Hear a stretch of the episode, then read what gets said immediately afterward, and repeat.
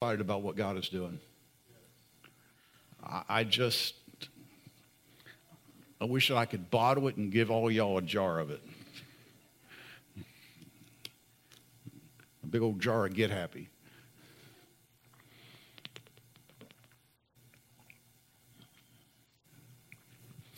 Ephesians chapter 6, verse 16 is where we're going to start today. If you have your Bible, your tablet, your computer, your laptop, whatever you might have, if you want to look that up. If you don't have any of the above, you can look right up here above my head. And it says this In addition to all this, take up the shield of faith with, with which you can extinguish all the flaming arrows of the evil one. Today, we are continuing our, our study of the various pieces that make up what the Apostle Paul described in Ephesians chapter 6 as the full armor of God. We're spending a little time talking about each individual piece because we need to understand that there is coming a day in each of our lives when we will not only need to know what the full armor of God is. Yes, we need to know that. What is the full armor of God? We need to know that. But we also need to know how to use those things in our lives. And, and let me just throw this out there. This is not a, a some kind of slick multi-week series designed to wow everybody so that you walk out and go, boy, that was just so cool. There's nothing wrong with that, but that's not what this is. This is a subject that could be the difference between spiritual life or death for someone who's listening today. This is not a sermon that we can say, oh, I wish so and so was here. They sure needed to hear this. While I agree that so and so probably needs to hear it, I need to hear it, and so do you. We might not always think about it, but we need to realize and believe that each and every piece of this armor is vitally important if we are to live overcoming and victorious spiritual lives. According to Ephesians chapter 6, verses 10 through 13, the battle that we are engaged in is a battle against a powerful and relentless spiritual enemy, the devil. His, his goal is to use tricks and schemes and methods to undermine our faith and destroy us. But God desires, see, that's the devil's goal. But God desires for us to stand against the attacks of the enemy. And He has provided what we need. He has provided the armor that we need with which to do that. But in order for it to be effective, we have to put it on and we have to leave it on. As we have said before in the last few weeks, the reference to standing here means to, to hold a critical position during the time of an, an enemy attack. More specifically, in this case, standing is the image of a soldier refusing to give up an inch of ground that has already been taken. It's the image of a, a, soldier on the defensive, protecting ground that has been taken from the enemy. It's not standing as in, as in just standing around doing nothing, it is making a stand. God has blessed us with so much. And the devil wants to take it all away from us. We have the power of the Holy Spirit. And we have the armor of God that is described in Ephesians 6. And if we will use these things, we will be able to stand. But if we're going to be able to stand, we must put on the full armor of God, not just the parts we like, and not just wear it at those times when we want to wear it. Each of these pieces of armor must be a consistent part of our lives each and every day.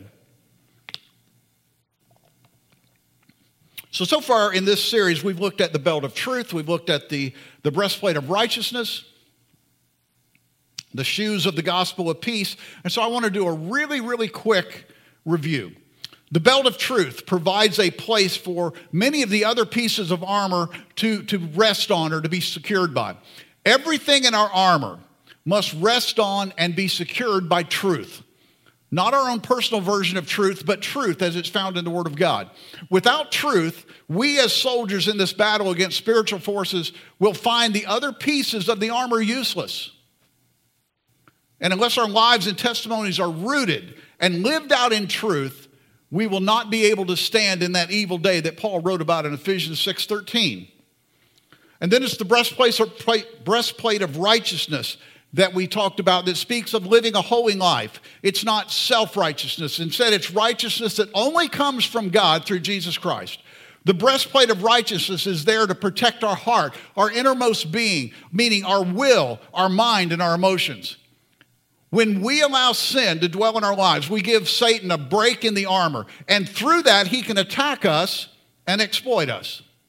Ephesians 4:27 speaks of, of not giving the devil a foothold or a place or a, a place to get into our lives, an entry place in our lives. And you can be assured that the devil will look for any weakness through which he can get into our lives.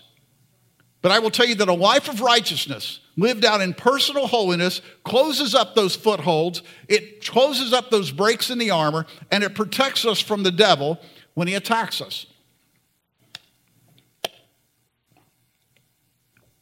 And then last week we, we talked about the shoes of peace. That speaks of our foundation in Jesus. When our shoes are fitted with the readiness that comes from the gospel of peace, it means that we are saved by grace and we know it. That means nothing can change our minds, nothing or nobody can take that away from us. And we know without a doubt that that's true. And the devil will try to make us doubt that we're saved. But when we are firmly standing on the gospel of peace, we know that we are secure in our salvation. And as a result, we cannot and will not be moved. And that means what? It means we stand. And the piece of armor that we're looking today is the shield of faith. I like the way the King James Version says it in Ephesians 6:16. it says, above all, let's look at the King James Version. Above all, taking the shield of faith, wherewith you shall be able to quench all the fiery darts of the wicked. The words above all should help us to see that although each and every piece of the armor is, is important, it's essential, this shield of faith is a vital part of armor. And that's why Paul said, above all else, you have all these other things, but above all, take up that shield of faith. So, first of all, let's see how a Roman soldier's shield was designed and how it was used. In ancient warfare, Shields were an incredibly important part of a soldier's army. There were several kinds of shields that were used by the Romans during the first century, but there were two kind that were most commonly used. One was a small round shield that was secured to a soldier's arm by two leather straps. Looks similar to that. It was about this big. It had two straps. It strapped on here, and they held it here. And this shield was primarily used to ward off the thrust of an enemy's blade in hand to hand combat. So you've got a small blade here, not a big giant sword, but a small blade, and this is held to, to, to in that hand to hand combat fight. This is not the shield that Paul was referring to here. Instead, the, Paul, the, the word that Paul used here is thureos. And it comes from a Greek word, thure, which means door. So the thureos was a large door shaped, or at times a large oval shaped shield. It was big. These shields were about four and a half feet tall and about two and a half feet wide. And they were designed to cover a majority of the, the soldier's body. The shield was usually made of a solid piece of wood covered with metal or heavily oiled leather. And because of its size and structure, a man could put most of his body behind it and it would absorb the javelins and the arrows that, that were being shot at him by the, from the enemy. In the case of flaming arrows, which was very common back then, very often arrows would be snuffed out in this, this shield as they became buried in the thickness of the shield. Historians tell us that during some of these battles, that these shields would often bristle with smoking arrows. There would, they would stop so many arrows by holding this up that it would just have arrows sticking in. They would be extinguished, but they'd still be smoking. The shield was also curved along its length in order to provide some type of protection to the soldier's sides. So we can begin to see how this shield would be one of the most important pieces of armor possessed by a Roman soldier. But here's where it gets really cool. Watch this. When Roman soldiers went into battle, those carrying the larger shields like this marched in advance of the guard of the army. They marched side by side with their shields together. They called this formation a phalanx. And while this picture just shows a small group of soldiers, historians tell us that at times the Roman phalanx was said to be as much as a mile wide. Now, think about that. This row of soldiers, a mile wide. To put that in perspective, it is two miles from this church to Highway 60. So it would be a row of soldiers side by side with these shields halfway between here and Highway 60 moving forward. Somebody to be getting excited about right now. Because you see where we're going. And, but believe it or not, it gets even cooler than this. When the Romans faced their enemies, the ranks of the soldiers that followed the first rank would raise their shields above their heads and then they would butt their shields up against those that are in the first rank, like this. This was called the testudo formation. Testudo is a Latin word for tortoise. See where we're going here. So, with the shields of the soldiers in the first ranks held side by side, and the following rows holding the shields over their heads, the Romans presented their enemies with an almost impenetrable barrier. Look at this arrows, swords, and spears were virtually useless against the Roman phalanx and testudo formations. Since most of the projectiles that were launched by the enemy would fall harmlessly to the ground. Remember, they didn't just have like two or three guys sitting out there like you see in a movie with a bow and arrow and he's firing an arrow, then he has to get another one. No, they had thousands, sometimes tens of thousands of archers that would be standing back here the Romans are over there. They would have tens of thousands of archers from a long distance away, and they would pull those bows back and they would launch those arrows in a big arch, and it would rain arrows. But in this formation, didn't do a thing to him. But as cool as that is, and since we're not first century Roman soldiers, what does that mean to us? We're told here in Ephesians 6 that we as believers need a shield. Not a shield made of iron or leather. The shield that we are told to hold on to is a shield of faith. And the faith that Paul refers to here is not referring to the doctrines we believe. When someone asks us, Well, what, what faith are you? Basically, meaning, what's the name on your sign out front? That's not what Paul is referring to here. Instead, he's referring to simple faith in God, faith in his word, faith that if the Bible says something, then we believe that it's a certainty. That kind of faith. It's the kind of faith that refers to a belief in Jesus Christ that brings salvation. It also speaks of our daily faith in Jesus, faith that leads to blessings and provision and the strength that we have for the journey and the strength that we need for the battle. It is simple trust in the Lord, the, the kind of faith that saves us. It grounds us, it strengthens us, it calms us, it grows us, it establishes us. And I will tell you that this kind of faith is a necessary, non negotiable component of the Christian life. That is not a negotiable thing. Faith is not one of those things that we can take or leave. The kind of faith that we are to have is the kind of faith that, in spite of the things that we see around us that would cause us to think otherwise, we know that God is real. We know that His promises are true. We know that He will never leave us in this fight alone. And we know that He never fails. And that kind of faith as our shield, when we have it, we can and we will stand against every fiery error of the devil.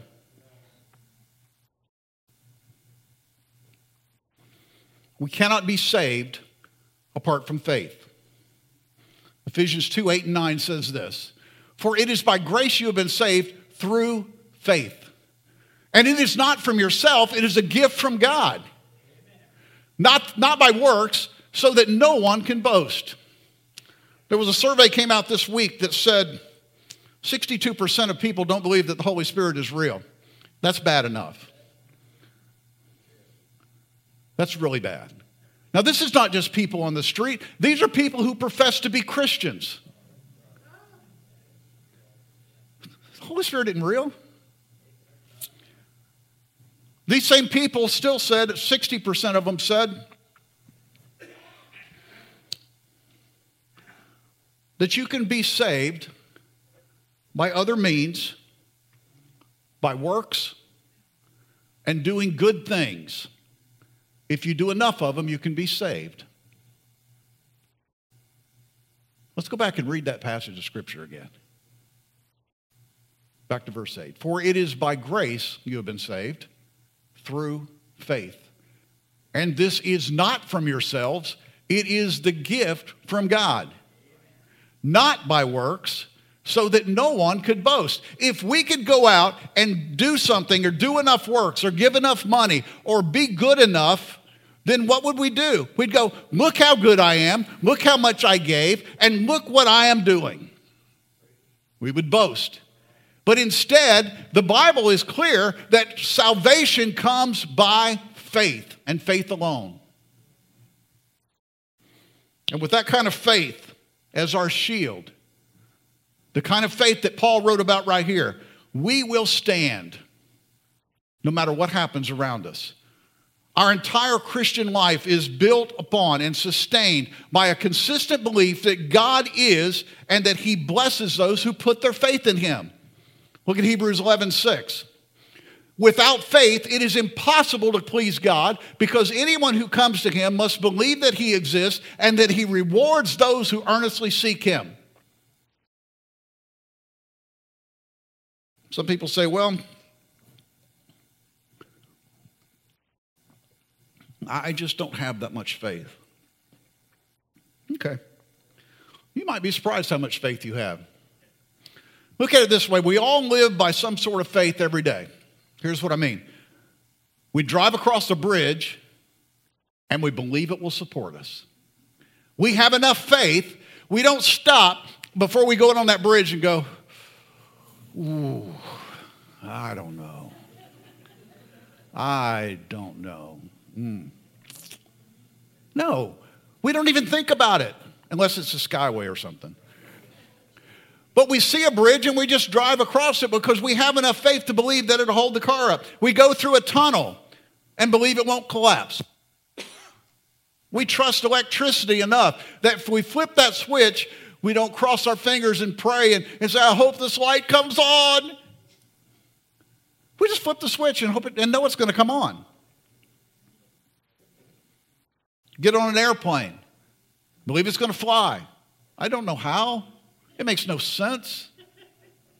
We get on a ship and believe it won't sink because we believe they're safe. All our faith in all of these man made things is well founded. Because, in spite of the fact that bridges and tunnels have collapsed, in spite of the fact that sometimes you flip the switch and the electricity doesn't come on, in spite of the fact that cars have crashed, that airplanes have crashed, and ships have sunk, in spite of knowing that, we know that for the most part, all these things have proven themselves to be trustworthy. Right? But I will tell you that faith in Jesus goes way beyond the kind of faith when we get in our car and head down the road and drive over a bridge and go through a tunnel. Because not only has He promised over and over to be faithful, He has proven over and over that He is trustworthy and faithful. And He has proven over and over that He never fails. And here's what I mean our faith is only as good as the object of that faith. When our faith is in Jesus Christ, our faith is in someone who cannot fail. That means our faith as Christians has power because the object of our faith is all powerful. We don't have to wonder, is he going to do this? We don't have to wonder, will he take care of me? We don't have to wonder when I go into this battle. It's like David said, though I go through the valley of the shadow of death, I will fear no evil, for you are with me. That's the kind of faith we need to have. That's the kind of faith that we use as a shield. That no matter what I see, no matter what someone says, no matter what anyone does, no matter what it looks like out there, I will hold up my shield of faith because I know that my God never fails.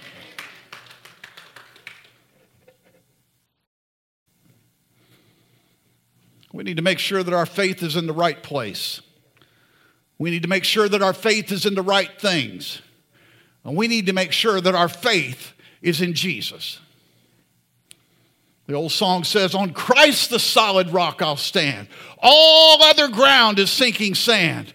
On Christ the solid rock I'll stand. All other ground is sinking sand. It doesn't matter what happens around me. I know that if I stand on Jesus Christ, I will stand secure and I will stand firm.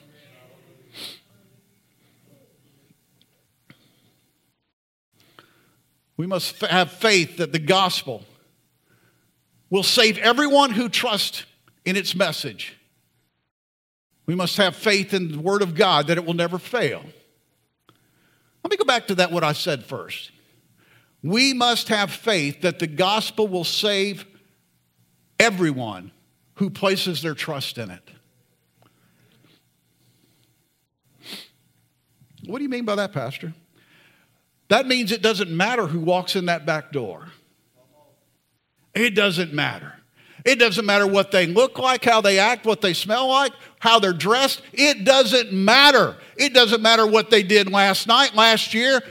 It doesn't matter. When they walk through that door, we have to have the kind of faith that the gospel, if they will trust in its message, that they will be saved.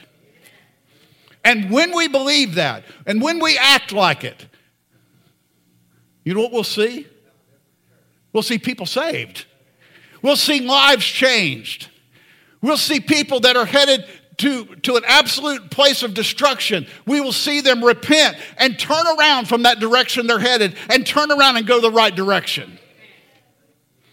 That is what we need to see at High Point Church. That's what every church needs to see. I am not interest, interested in seeing how many people I can pull from the church down the road. What I want to see is people to walk in that door who are looking for something, and they come here and they find it right here at an altar.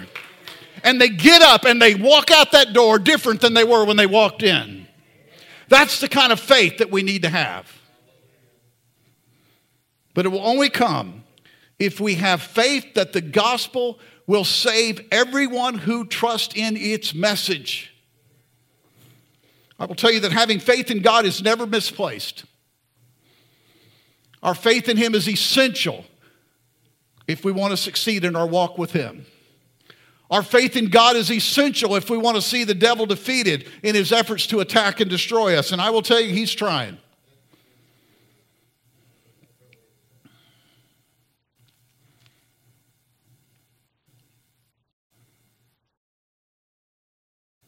So we know what this shield is, we know what it's used for, but how do we use it?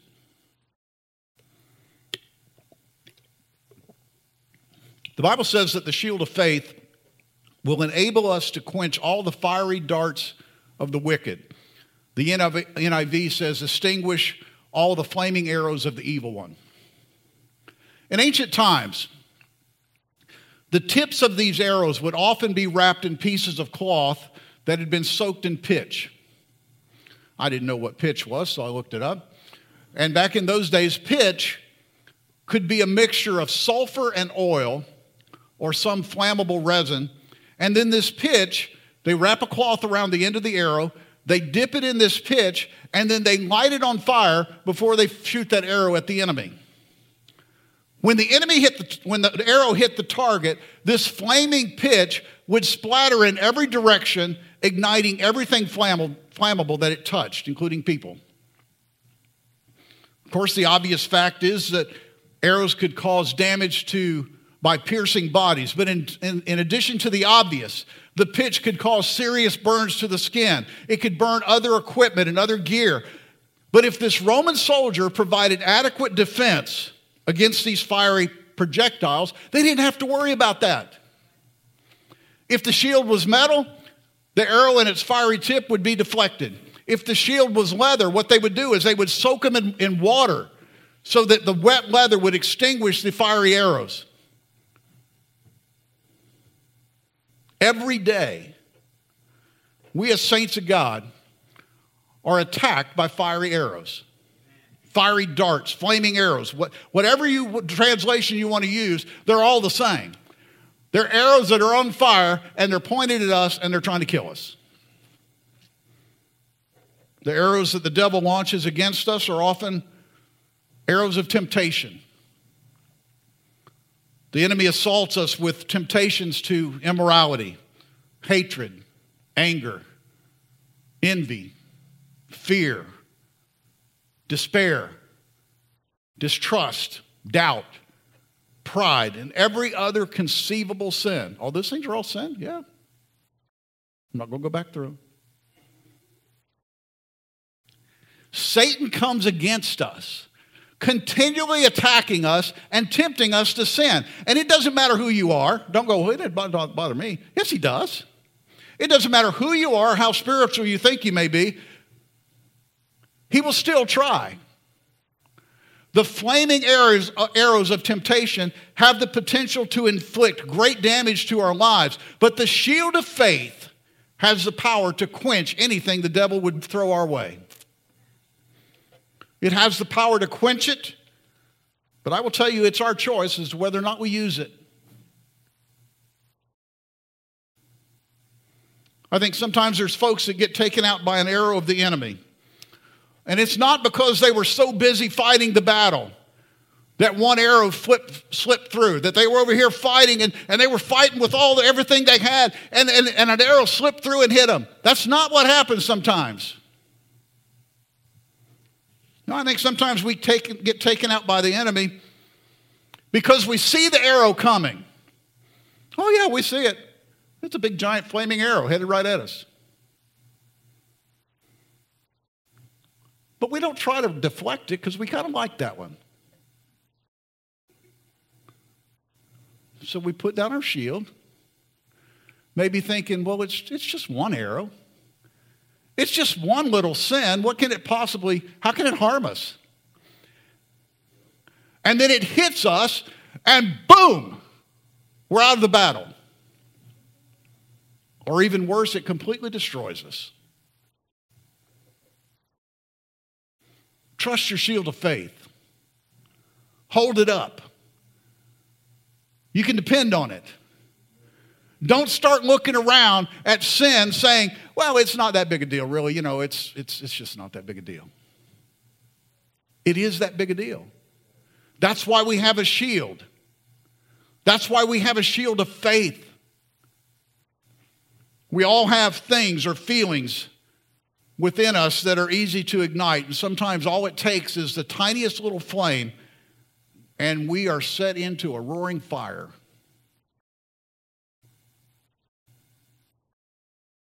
Knowing that, why would we take a chance of lowering that shield and letting a fiery arrow hit us?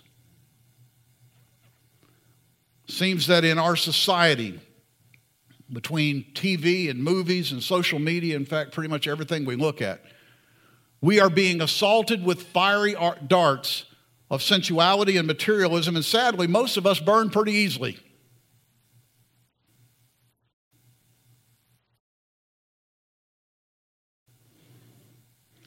As the arrows of the enemy fly toward us, our justifications and rationalizations seem to come pretty natural.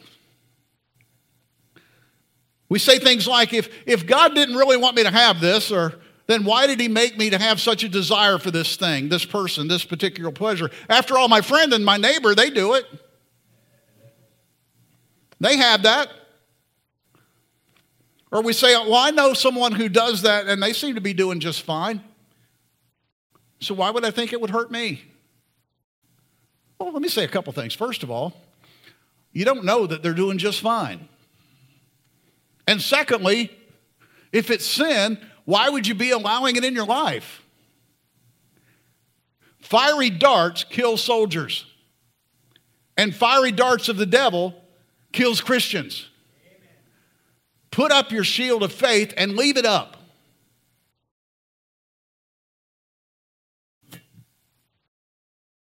Well, Pastor, that's pretty strong. It is. This is not a game. It's not a video game where if you get killed, you just hit reset, you get 10 more lives. This is real. We're really good at rationalizing and justifying sin, aren't we? Well, like what, Pastor? Well, for one, we, we gossip and we justify it by talking about how concerned we are about that person. There's a thing I like to call prayer request gossip. Here's what prayer request gossip is Please pray for Sister So and so. I hear she's gone back to drinking quite heavily since she found out her husband was having an affair with his secretary. That's just gossip wrapped in a prayer request, and it's wrong. Stop it. Just stop it. Don't do that. People wonder why we don't have prayer requests sometimes.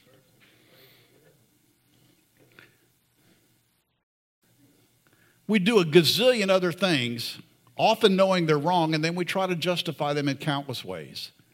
It's the sin of the yeah but. The Holy Spirit says, You know what you just did was wrong, right? And we respond, Well, yeah, but it's not as bad as what I saw so and so do. So and so's getting a lot of attention today. And I am really glad they're here. When it comes to sin, we don't get to use the yeah but card.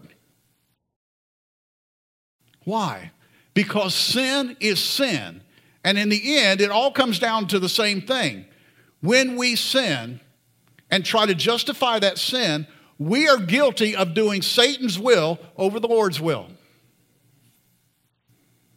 Look at your neighbor and say, You know, he's right. It's true. God's word may not name every possible sin, but it certainly lays out some concepts that covers most of them. So when the devil shoots a flaming arrow of sin at, at us, we raise our shield of faith because we know that it will never fail. C.S. Lewis said this because reason cannot survive unless built on a foundation of faith, we must diligently seek to grow in faith, to grow from little faith to great faith. As we do, we will find that faith will sustain us, whatever may come, and will see us safely home. Satan desires to defeat us, and it's very clear. And he has been destroying people's lives since the beginning of time. He's really good at it. A couple of his primary means of accomplishing this is getting us to doubt the truth of God's love for us and getting us to doubt that God is who he says he is. And left unchecked, this doubt will eventually lead to sin. Here's what I say that. Why I say that. Many times when we sin, we do so because we have come to believe that sin can provide something for us that God cannot provide.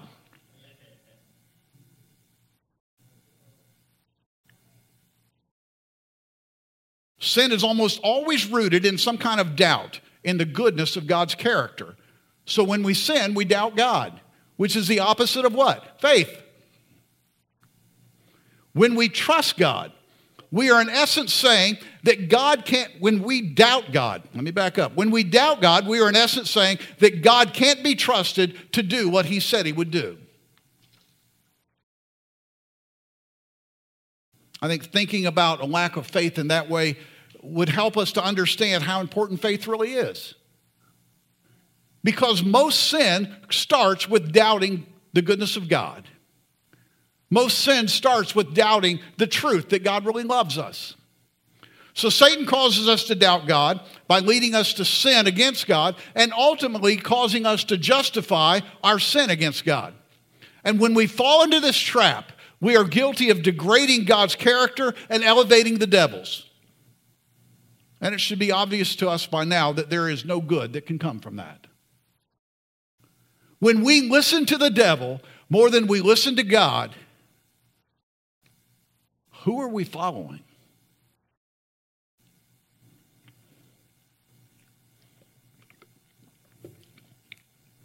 Satan launched this um, first flaming arrow of this type all the way back in the Garden of Eden. He tempted Eve to doubt God. he tempted Eve to doubt what God had told her and Adam. And since then, the devil has lit, every arrow he fires at the people of God from that exact same fire. He tempts us in the same manner in which he tempted Eve. He tempts us all according to the same pattern. It may be different sins that he attempts us with, that he tempts us with, but it will be the same pattern over and over. The devil says, I know what God says, but that's not what it means. God's just holding you back. Go ahead and do what you want. You don't need him. That's what he told Adam and Eve, what he told Eve first. And then we sin. And he says, See there, you didn't drop dead. Keep going. Have some fun. Live a little. Eve said, Well, God told us if we eat from that tree that we'll die. Oh, that's not what he meant. That's, that's not what he meant. He just doesn't want you to be as smart as him. Try it. Just, just go and try it. Come on, try it. Just try it. So she eats of it. What does he say? He didn't die. You're standing right there. You really believe what God says? And then there's no faith because we've listened to the devil.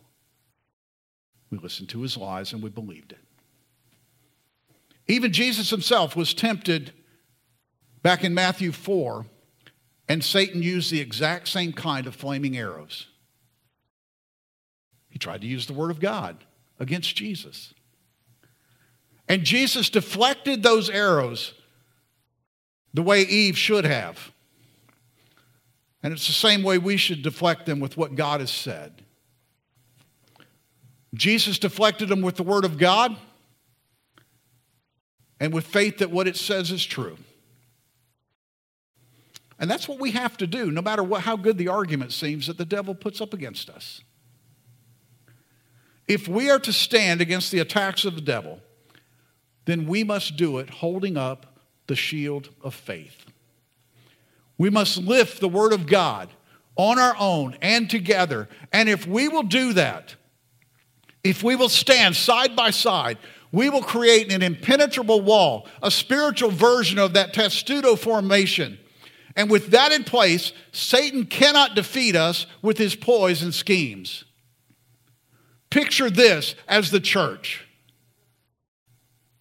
that we stand together it's not me over here standing with my little shield and you standing over here with your little shield and someone else standing over there with their little shield and we think that we can fight this battle.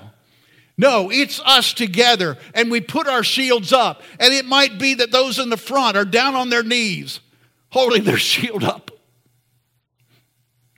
And those behind them are holding the shield up and protecting them. And when we do that together, We are covered by faith. Faith in the Word of God, faith in the truth of who God is. That is what we must have if we are to be victorious. If we expect to see the flaming arrows of the enemy quenched. Passages of Scripture like Proverbs 35 and 6 that says,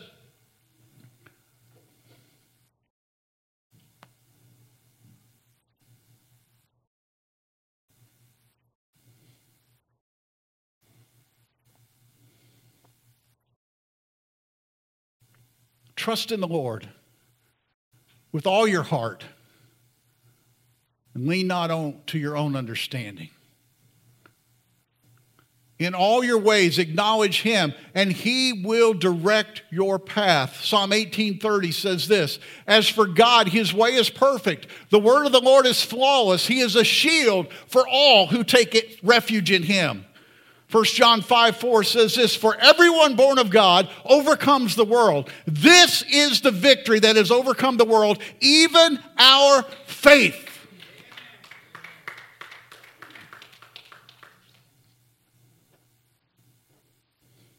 So, once again, what is the shield of faith? The shield of faith is a simple trust in God. It is faith that says, I am taking God at His word. I am believing Him for all the things He has promised. It is putting Him and His will against everything else in life. And if we will do that, when Satan launches his arrows of doubt and fear and temptation on us, we are able to hold up the shield of faith and watch those arrows fall harmlessly to the ground. But if we put down that shield and say, I don't need that, we will be destroyed.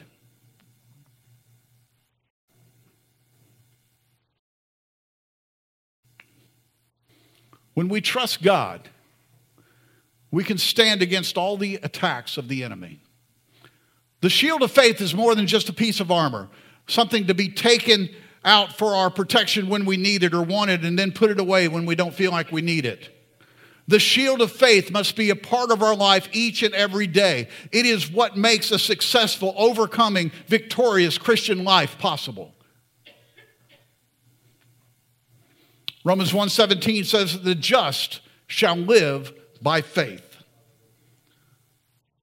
And this kind of faith is the lifeblood of every believer. The shield of faith, which is a simple childlike faith and trust in the Lord, is a shield that the arrows of Satan cannot penetrate.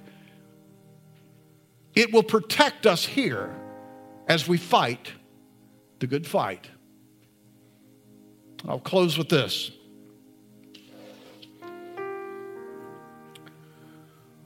When ancient Roman soldiers were slain in battle,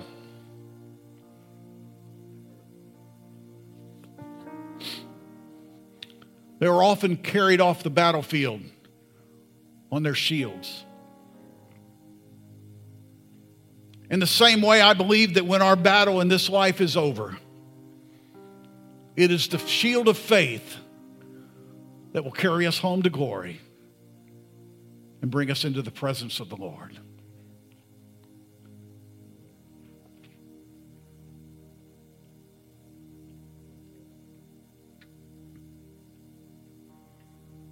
Would you stand this morning?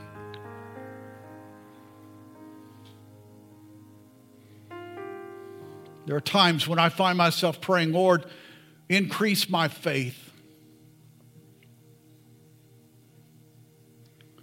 There are times when I, I pray for folks down here and, and I, I pray, Lord, increase this person's faith. Because I realize how vital it is that our faith continues to grow. If we are to stand in the day that we live in, and if we are to be victorious, we must have a shield of faith. Knowing that there is nothing that will come against us that is greater than our faith in God. As the worship team sings, I'm going to ask if you have not made a start to live for God would you come down here today and we'll pray with you? And for everyone else, I'm just going to ask you to come too and just we're going to pray. You can worship. We can pray for one another. We can sing. We're just going to spend a few moments here in the presence of the Lord together. We're not going to dismiss right this minute. Would you just come this morning as they sing?